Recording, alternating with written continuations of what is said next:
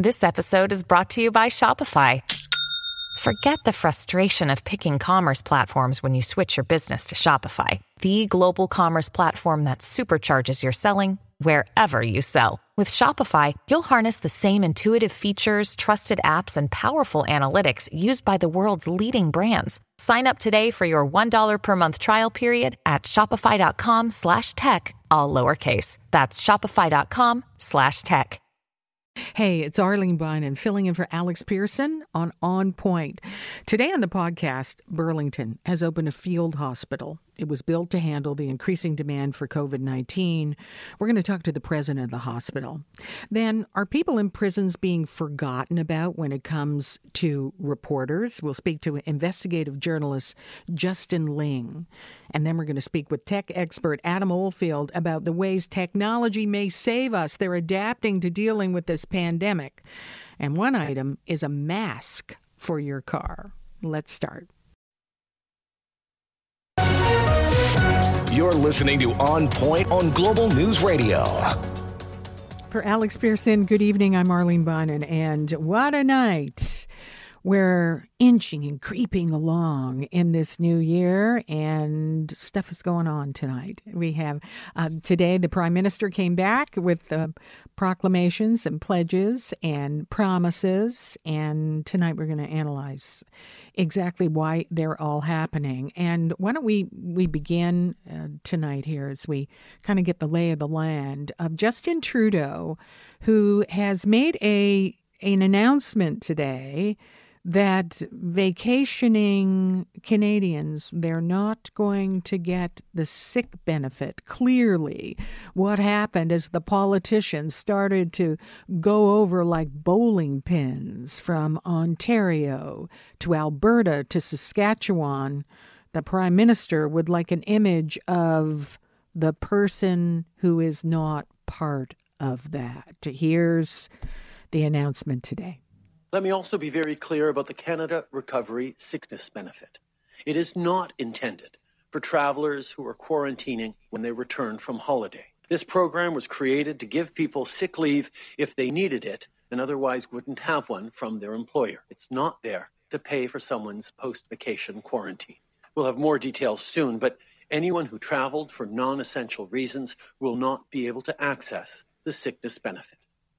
So here we go. I mean, there was the empathetic, there was the dramatic version, and we saw this all. We were watching this for uh, from our politicians, and clearly, I'm you know I'm just surmising that there has been a lot of polling and people ticked off about those vacationing politicians, and here we have Justin Trudeau starting the oh, we're not that kind of a government phase where they're pulling back. You know, one has to say should this benefit, should there be any confusion?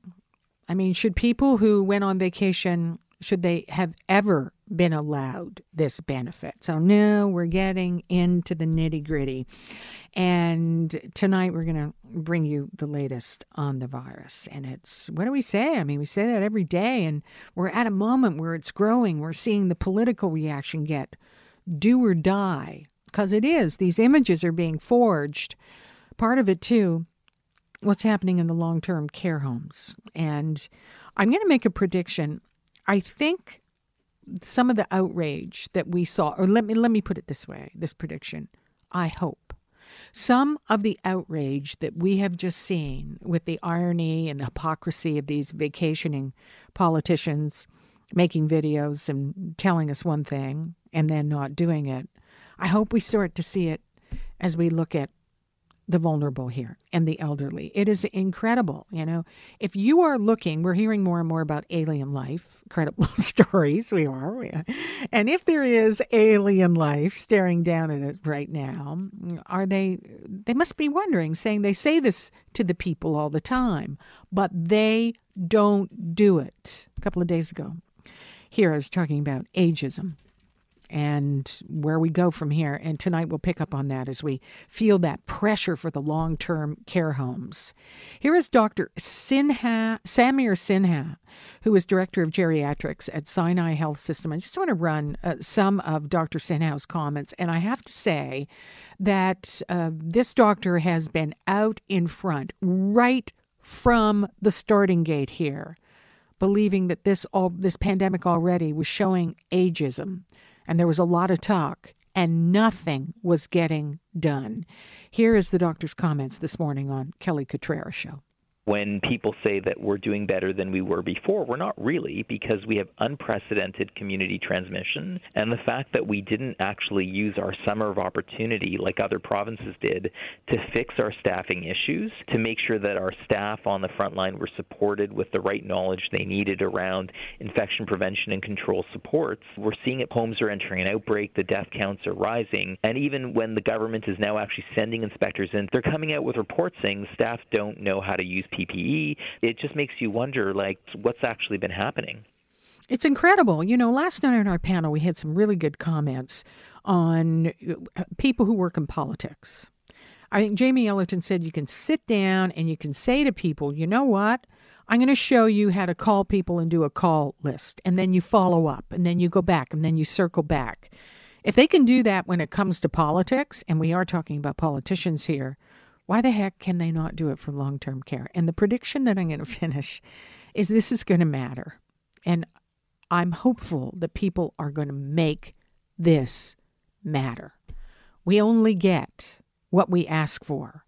Do you think all this reaction would have happened across Canada if there wasn't damn outrage to what happened with those vacationing politicians? It got things going. And it's one thing to say, oh, let's protect the vulnerable, open everything up and protect them. And why isn't it happening? And someone should be held accountable. Also, tonight, we're going to weigh in on the United States. I mean, you know, if a lot of us have got like one eye blinking watching what's happening there after the election, and we need to focus tonight. Reggie Cecchini is going to join us from Washington, who is watching what's happening in the Georgia vote. And this is a big this is a big deal what's happening today because it could it will influence the outcome of United States politics. If the Democrats can win these two Senate seats, they've got it all and they can come and get them and they can go for the Republicans and they will have the power and Joe Biden can be a president and make some moves. However, if the Republicans can pull this off and take these two final seats here that will determine the balance of power, then we are in for one heck of a ride. You've got Mitch McConnell with so much power and will Donald Trump try to influence that panel? Also tonight, today, late today in Pennsylvania, they kicked out a a senator, a duly elected Democratic senator, was not allowed to be seated. So we've got a lot of kicking out, threatening to kick out, threatening to overturn that is happening in the United States. And yet another uh, court case was tossed out as the president had tried to get um, another uh, reversal on the election outcome. It is uh, um, incredible. We'll see what Reggie Cecchini has to say. And then also remember, tomorrow, the world will be watching the United States as well as we wait to see what will happen as the electoral votes are confirmed and counted uh, in Washington. And the president is is really pressuring uh, Vice President Pence uh, not to do that and he doesn't have that power. so uh, we'll talk. We'll talk with Reggie Cecchini about that. It is a moment, shall we say? Even with everything we have watched in the United States, it is a moment. And and also as we look for landmarks here in Burlington, there's a field hospital, and it was built in case they needed extra room, and they say they're opening it now. We want to find out why. What are they seeing? And you know, there's still so much talk about how to analyze these numbers. And the same things are out there as they are now when the numbers are going up. When do you get nervous about ICU? When can you say, okay, I'm, I'm going to go to the hospital and it's not going to work for me?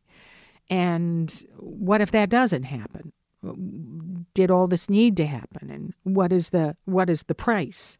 And kids back at school, parents just scrambling. Every parent I know, especially with elementary school kids, is flipping out this week. They really have been thrown a big wrench and they're trying to do their own work and they're trying to teach their kids. And there's a feeling that children may not go back to school even after the 11th. Is that something? We're hearing about these new restrictions that may happen in the city of Toronto. So, yikes.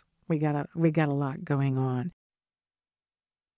It was a big story because it's really sometimes there's a picture and a sign of this virus and how it's moving. And this is one a field hospital that was built in Burlington for COVID 19. Now it's opening. We're going to find out why. Joining us is Eric Vandewall, who is president and CEO of Joseph Brant Hospital. Eric, thank you for joining us. Thank you for the opportunity, Arlene. All right. Now, this was planned and now it's opened. What does that mean? Well, in essence, it means that uh, not only Joseph Brant Hospital, but hospitals in our surrounding area are under intense uh, and significant pressure for acute care capacity. And so we do have a regional plan that we've developed amongst uh, the Haldimand, Hamilton, Niagara, Brant hospitals that would allow us to deploy the PRU to keep scheduled care up and running so as we know, in the first wave, we uh, unfortunately had to bring down scheduled care, surgeries, diagnostic procedures, and we ended up with quite a backlog provincially.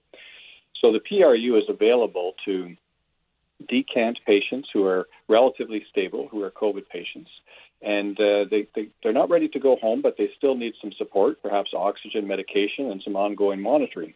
So by being able to decant those patients from our regional hospitals, that gives us a better chance of keeping scheduled surgeries up and going and not having to reduce that uh, those surgeries or access to regional programs. You know, I remember the first pictures of the field hospitals happening in the parks in New York City. It was really disturbing. But as you say, as we find out more about the planning, it works like a safety valve, and all these hospitals have a have a place to put things so they continue to do business. Is this a, a sign of that planning working out right now when you need it?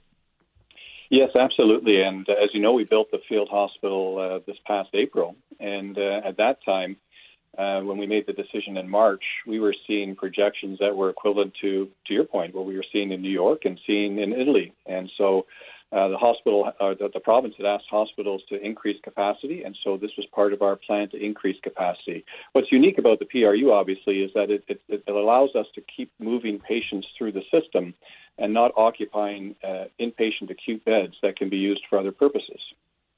Okay, how long will it be there? Is there a moment? I mean, if we go up and down with this virus and you're not moving people through, does it close down and does that clog things back again? A great question. Well, the goal is to keep flowing patients through. And so, again, these are patients who are uh, relatively stabilized in their COVID care, and uh, but they still need some treatment, but they don't require intense acute care or ICU level care. So by creating this this vehicle, the PRU, and and this uh, model of care, we're allowed to have a, an interim step for patients to complete their recovery um, in the in, in, in the uh, PRU before going home. So the idea is we want to keep flowing patients through there to allow inpatient beds uh, and other capacity to be available for scheduled programs and scheduled care. All right, how do you feel? It's been one heck of a ride for all of us. And as the president and CEO of a of a major hospital, how are you feeling right now as you're watching what's happening all around us with this virus and pandemic hour by hour? Well, with uh, hospitalizations increasing and a fairly significant increase again today, and ICU bed numbers uh, occupancy increasing as well, I'm, i have to say I'm very concerned. Uh, I'm very concerned for healthcare workers and our ability as hospitals to have beds available when people need them most. And so, if I was to make any plea to the public, it would be to really follow the public health measures, take this virus seriously. We're in it together and we can get through it together. But on the current trajectory, it's going to have a significant uh, impact on the hospital system's ability to be there when people need us the most. What worries you? You know, as you say, you know, if you if you had a shot of saying anything, the choice that you just made right now was to tell people to take it seriously. Is there still a concern that people think it perhaps is no worse than the flu? Uh, I, there, I, think there's a number of sentiments out there. I think people mm-hmm. have COVID fatigue. I think uh, some people are not concerned about the severity of, of how the virus may affect them. Uh, I also think people are holding a lot of promise for the vaccine, which I think we all are, obviously, in terms of being a major tool in the toolbox to battling this uh, this virus. But in the meantime, before we get everybody vaccinated, we have to continue to follow the measures to, to bend the curve and to um, give hospitals and the healthcare system a fighting chance to be there, and so that we don't have to cancel, you know, critical surgeries and other care like we did in the first wave. How do you think? I mean, look at us, and you know, it, it would have been amazing to discuss that this field hospital was going to be built a couple of years ago, even a year and a half ago, and now here it is. What's going to be left over from this? Because clearly things just can't go back to the way they were before, otherwise, we haven't learned anything. Yes, absolutely. And I think, uh, well, I know many hospitals, in fact, I think all hospitals, as we were restoring care after the first wave, so bringing scheduled surgical care up, et cetera, we were redesigning our processes, uh, you know, with COVID in mind. And so everything that we've done over the past six to seven months has really challenged us to rethink how we provide care, how we deliver care, how we work with patients. And a great example of that is how virtual um, technology and care has really skyrocketed uh, from where it was before the pandemic, and it's now a major tool that physicians and caregivers are using in, in, interacting with patients that we weren't really optimizing as well as we could have prior to the pandemic. So I think that's one example. There's many others in terms of how we are re-engineering how we work to uh, to work differently in a post-COVID type environment. All right, final question. You know, we're watching this field hospital. What does it do to the psychology of your hospital and the other ones who know you have this place to put people who aren't ready to go home but who need the care? I mean, is it is it helping those who work uh, to know psychologically that there's extra room out there?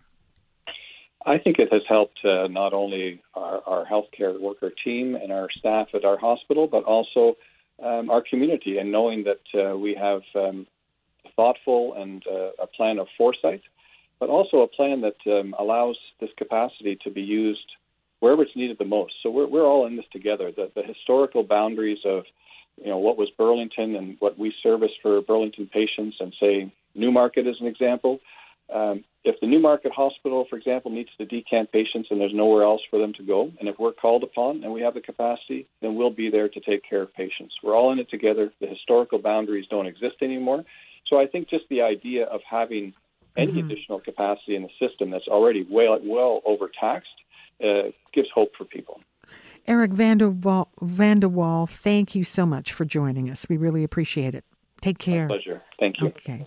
Eric Vandewall is president and CEO of Joseph Brant Hospital in Burlington, as the whole country really looks at this field hospital built in Burlington. And they planned it, and now they said, let's open it up because we need it sign of the times. Um, interesting there as we talked about the psychology and how it might help those who are working. And, uh, and let's face it, our own psychology matters with what we're doing.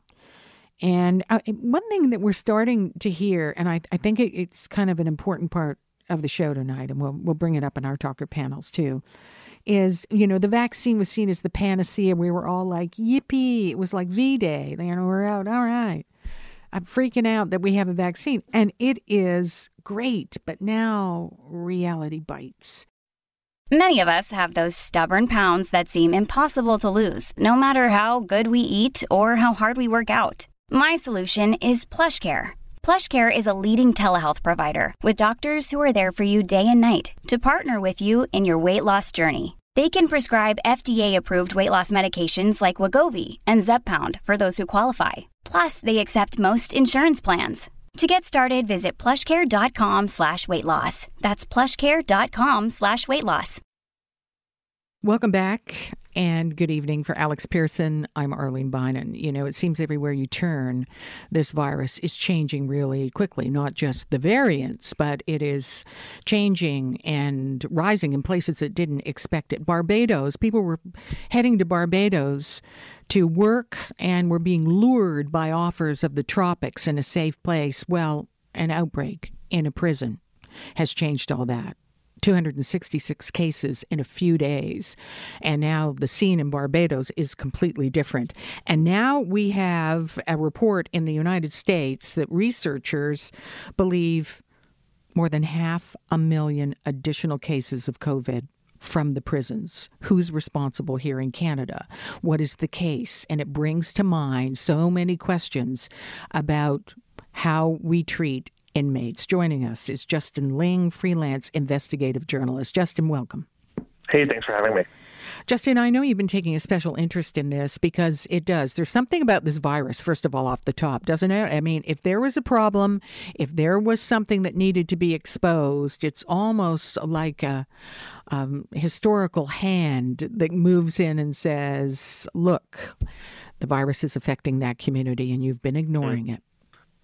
Yeah, I mean, that's exactly right. I mean, you know, I, it was actually sort of a coincidence that I, I ended up kind of on this file in the first place. I happened to have been assigned a story from Maclean's magazine about the state of Canada's prisons early in the new year in 2020. And when the pandemic hit, just suddenly my phone number wound up in the hands of a whole bunch of federal inmates and lawyers, prison advocates.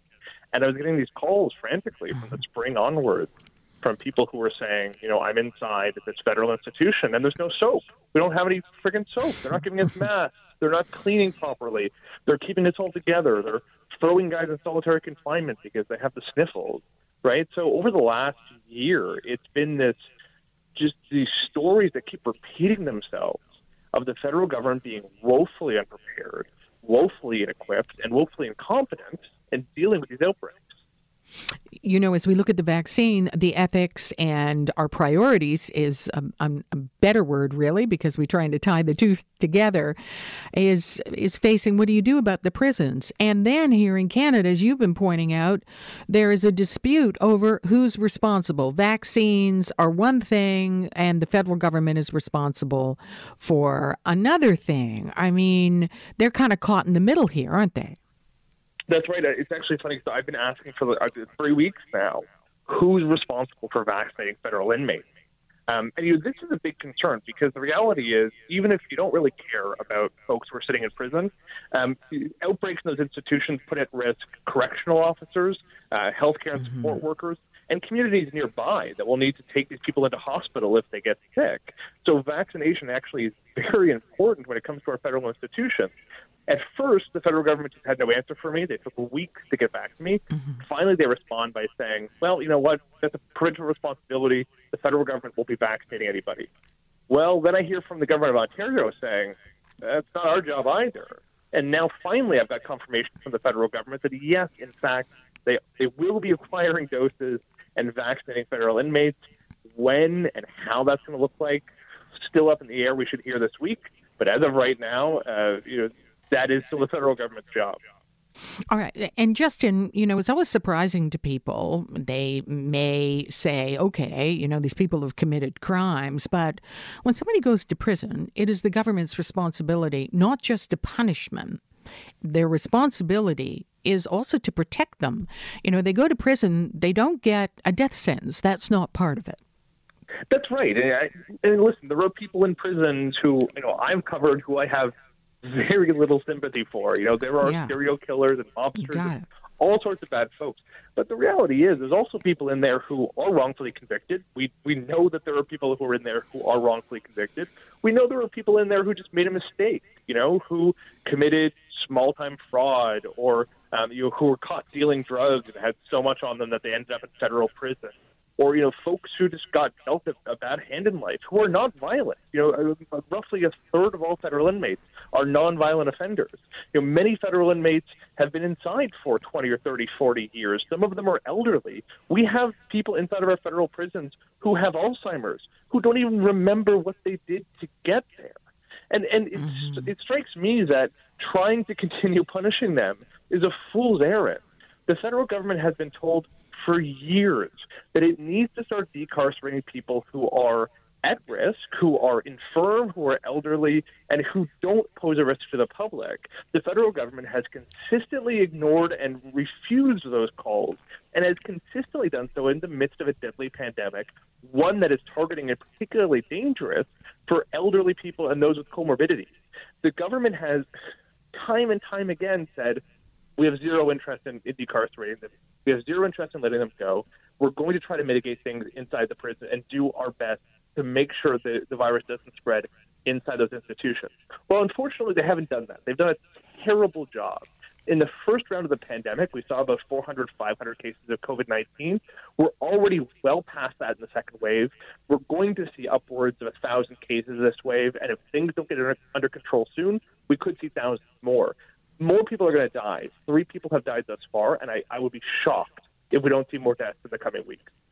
It is. It's a test in so many ways. And I, I totally uh, hear people who say, you know, uh, we don't want to coddle people who are in prison. This is something else. And again, I go back to that Barbados story. It spread in the public because of those who worked there yeah. and they took a bus. It's hard, though, Justin, isn't it? We're really seeing the holes as this vaccine rollout comes out. We're seeing big gaps, and these are old stories that are coming back, only they've got a virus on the hunt. Yeah, that's right. And, and, and again, it, it's one of those things where you start seeing what governments are good at, right? You start seeing where they're actually capable of learning and improving and where they're not.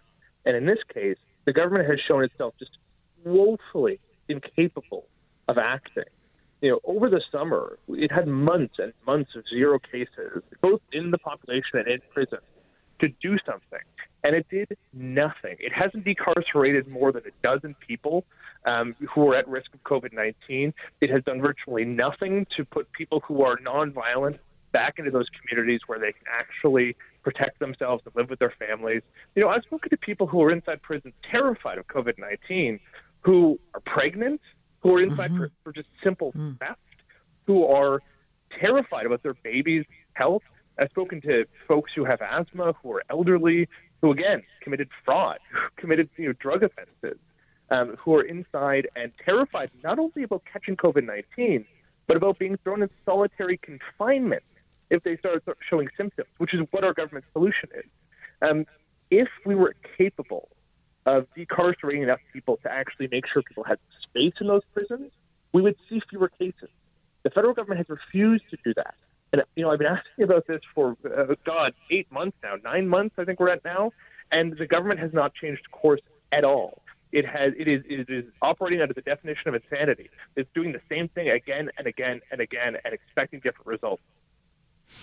You know, even in the United States, and I know this report um, attributing half a million extra cases from the prisons, they did let a lot of people go and put them in homes, and they could go at home and be monitored. We know there's some famous ones like Michael Cohen, the former lawyer of the President of the United States. They are doing that, and they still have cases as well. Yeah, but what you're actually seeing, and what's, what's so brilliant about this report is that it shows you a really clear correlation between the most crowded prisons and the, the, the hardest hit counties.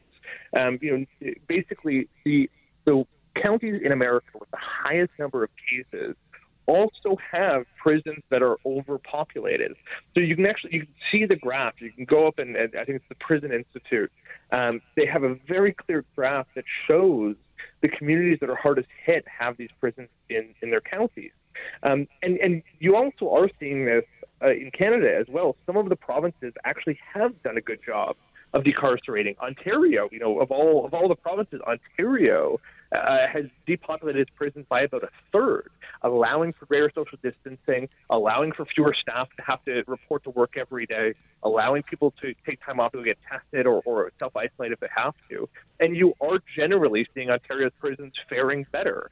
Um, other provinces that haven't taken those steps are, are now struggling under the weight of all of these cases and are going to have to divert public health resources from the general population to dealing with these inmates which is just, you know, again, an instance of a, a total lack of planning, a total lack of preparation, making everything worse in the end. You know, uh, finally, let me ask you why do you think this is happening? Look at the attention solitary confinement got, and there was movement. I mean, you start to hear individual stories. If there's individual stories here, will it move the dial, or are people just too scattered right now? They're like, I want to go to the grocery store. I don't feel safe here and there. And this may be the last thing they're worried about. Yeah, I think that's a part of it. You can't expect the general population to, to spend their time worrying about the um, you know the concerns of, of federal inmates. They have other things to worry about. I get that, but generally speaking, the government gets away with this because people don't care. Yeah, and we know this. I mean, you mentioned solitary confinement. After the death of Ashley Smith, who you know committed suicide after being placed in solitary confinement uh, for you know months at a mm-hmm. time, there was supposed to have been action, but the media stopped asking questions, politicians stopped caring, voters just didn't care. So the federal government just absolutely ignored that issue entirely until repeated court uh, orders told them to fix it. When they finally fixed it, they didn't do a damn good job at all. We know that from uh, a number of studies that uh, Correctional Services Canada tried to thwart. We didn't end solitary confinement in this country. If anything, it's gotten worse. So it's one of those things where because people just don't care, the government's going to keep doing it. And it doesn't matter how many stories I write, it doesn't really matter how many lawsuits get filed, how much money gets wasted. The government doesn't have any impetus to change its actions, therefore, they're not going to. Yeah, and we're seeing it with long term care. Justin Ling, freelance investigative journalist. Take care. Happy New Year. Thank you for your time. Thanks. Welcome back. I'm Arlene Bynon for Alex Pierson, and uh, we created a lot of problems in our minds here with the viruses laying out some new roads forward. What is going to save us? Is it going to be science? Is it going to be rollouts? Well, what about technology? Always there to jump in and solve the problems of our times. And a story that was released today is evidence of that. Honda is releasing a mask for your car to protect against viruses. I'm not kidding. So who do you call? Adam Oldfield, president of FPM3.com and 640 Toronto tech expert. Adam, welcome. How are you doing? I'm doing extremely well. Thank you for having me. I'm I'm feeling much healthier, by the way. Thanks. Oh, good. Well, you knew technology was going to save us. And first of all, before we get into the big concept of this, what is this mask that Honda has come up with. It just sounds completely timely and brilliant.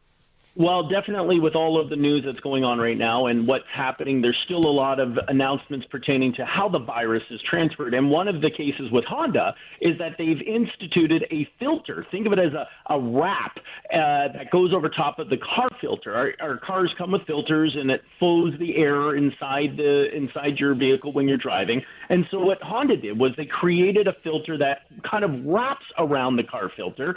Um, and in fact, there's there's filters that are built for furnaces uh, for the home. Uh, it's called MERV 13. That's the style and the thickness of the filter. And it's capable of actually blocking uh, viruses. Um, and so what they've done is they've taken this uh, filter uh, thickness and applied it to the filter that goes inside the car. So Honda's created this virus COVID suppressant. So when you're running your air system, um, it innovatively helps keep the air fresh and clean up to so many thousand kilometers or however long you're running your vehicle. You know, is it is it something where you could sit and maybe have a conversation without a mask? Do we know how it would really apply itself to how we live our life in a car? Well, you know, it, that's a great point. And, you know, the thing is about the filters is that as it's drawing air and filtering it, I mean, when you're in the vehicle, it's really more in tune with the fact that if you're with a stranger, if so, if, uh, say you're it's an Uber driver or taxi driver and you have an, uh, uh, you know, a new guest gets in the vehicle, if these Hondas were to be Ubers or taxis, um, what it does is it will filter the air as it's flowing through the vehicle. However, obviously, I'm no scientist, but the airflow between discussions between the uh, uh, the people in the vehicle is still subject to possibly, uh, you know, maybe transferring the virus. Um, but in that case where uh, the driver is driving, it protects the driver more so if there's a plexiglass or a, a separator. It could definitely help filter the air uh, as far as kind of like creating a bit of a safe environment for other people that come into the car. So is it 100% going to, hey, we could all have COVID, sit in the same car and uh, not share our viruses? No, it's not going to do that. But it definitely will help in the case of uh, when the vehicle's running, filtering the air, and and so forth to make it a little safer for people. So just one of the what is happening in some of the technology coming out of COVID uh, since uh, the last year has in occurred. a real in a real sense. I mean, this is just the tip of the iceberg. Look at that. I mean, uh, if I'm buying a new car, I am listening to this. I mean, that is a selling item. So I can imagine those kind of filters are going to start popping up. But it's not the only way you know, when you think about it, that technology is really ripe for this moment. We also have. Um, heard reporting that artificial intelligence is also finding ways to work its way into the vaccine and therapies on how it's applied. I, you know, this could be a moment for technology and healthcare. Absolutely. And I think to add to this, just before COVID was kind of ramping up or, or, or coming together, or I guess being released, um, there was a big announcement with the fact that quantum computing was achieved. And that was done through IBM, it was done through Google. What's that got to do with artificial intelligence? What it's done is it's taken a situation like COVID and it's applied how quantum computing can take billions and, and, and millions, of trillions of scenarios to be able to determine how a vaccine would be able to react. And honestly, I'm not in the uh, Pfizer medical labs with all of the technicians, but I do know for a fact that artificial intelligence and with this quantum computing system is capable of looking at scenarios and has taken 10 years of research and squished it in a matter of 18 months to put scenarios together that have been helping develop these vaccines. This is all happening within the last couple years uh, from the uh, ability of the software to do it, the hardware to be able to uh, implement it. And I think if we take a look at the element of where we're moving in the future, this has this has put the ability of where COVID has forced this system to create solutions for us. Yeah. Do you think the public's mind is ready for this? You know, there's always a little pushback against technology and people are skeptical, but people are kind of desperate to be honest, Adam. Well, it's going to really take this one scenario, and I keep hearing about, you know, uh, COVID's getting all the attention, COVID's getting a lot of, uh, uh, you know, the news, and, and but I look at it in my side and going, this is really, I hate to say it, uh, to look at the cups half full, uh, a positive um, using this kind of technology and an algorithm in a positive way to find a solution. I mean, I hate to say the next uh, coronavirus mm-hmm. or the N1, N2, or mm-hmm. N3, whatever may come come to be. Um, this is letting us build a foundation to be able to find that solution quicker, faster, uh, and easier for us to, uh, and possibly even other uh, ailments that might exist. This has put it to the test. So we can honestly say that because of COVID, science has advanced by more than eight years of what it would take to put research in place. This has been a positive out of this outcome. All right. Uh, too, I'm also reading. You know, we were kind of uh, aggregating all these tech stories for you as as you're going to join us. And robots. There's been a lot of worry and this is an example of what you just said. I mean, there's been concern about algorithms and then, you know, the how it's working in social media. Well, there's concerns about robots taking jobs, but hey, I mean, if robots can move into rooms and work in the healthcare world without without the threat and and being so vulnerable to this disease, I think people are opening their minds to that. How close are we? I think we were there before, but nobody wanted to implement yeah. a robotic no. into our environment because of that exact scenario you described. Um, and honestly, looking at it, there's uh, so many new trends with robots that have now uh, elevated where the acceptance is there, as you just indicated, whether it's uh, a frontline worker has a robot go in with, uh, I think in South Korea it's called the the Corona bot, mm-hmm. and what it does is it literally ro- rolls into a uh, into a, a, a, a hospital room or uh, whether it's a, maybe a possible past infected environment, and it shoots ultraviolet rays around the around the room. Then it does an analysis with a heat analysis, uh, depend, determines how and where and what areas of the room were not uh, uh, scanned, adjusts it, uh, make sure it scans it again. Uh, or sprays it or, or passes the ultraviolet rays across it. And then what it does is it gives a clearance to say that this room has now been cleaned with a 99.98% accuracy, um, and then it allows uh, the doctors, nurses, or uh, frontline workers to be able to come in. I mean, this is something that, again, where if you and I were having this conversation without COVID and, and we said, well, there's mm-hmm. going to be robots going in to clean yeah. and sanitize a medical room, there would yeah. be an outcry of this is unacceptable. How can these robots come in and, and take these are jobs that were. Rude? This is actually putting a lot of safety measures in place that normally would have been shunned about a year and a half ago. You got it. I you know my whole my imagination is going. What about you know robots? You could say, "Go and get me my groceries," and I'm waiting over here. And I I think there could be a kinder reception to robots. And there's a few movies in there I think, too, Adam, that we talked about I think there's a, a place for what about the robots go rogue, all those things. However, uh, we're listening to technology, and it is certainly a moment. Adam Oldfield, thank you for joining us. Thank you so much for having me. That's the podcast for today. You can hear On Point live on the radio Monday through Friday, 6:30 to 10 p.m. I'm Arlene Bynon for Alex Pierson.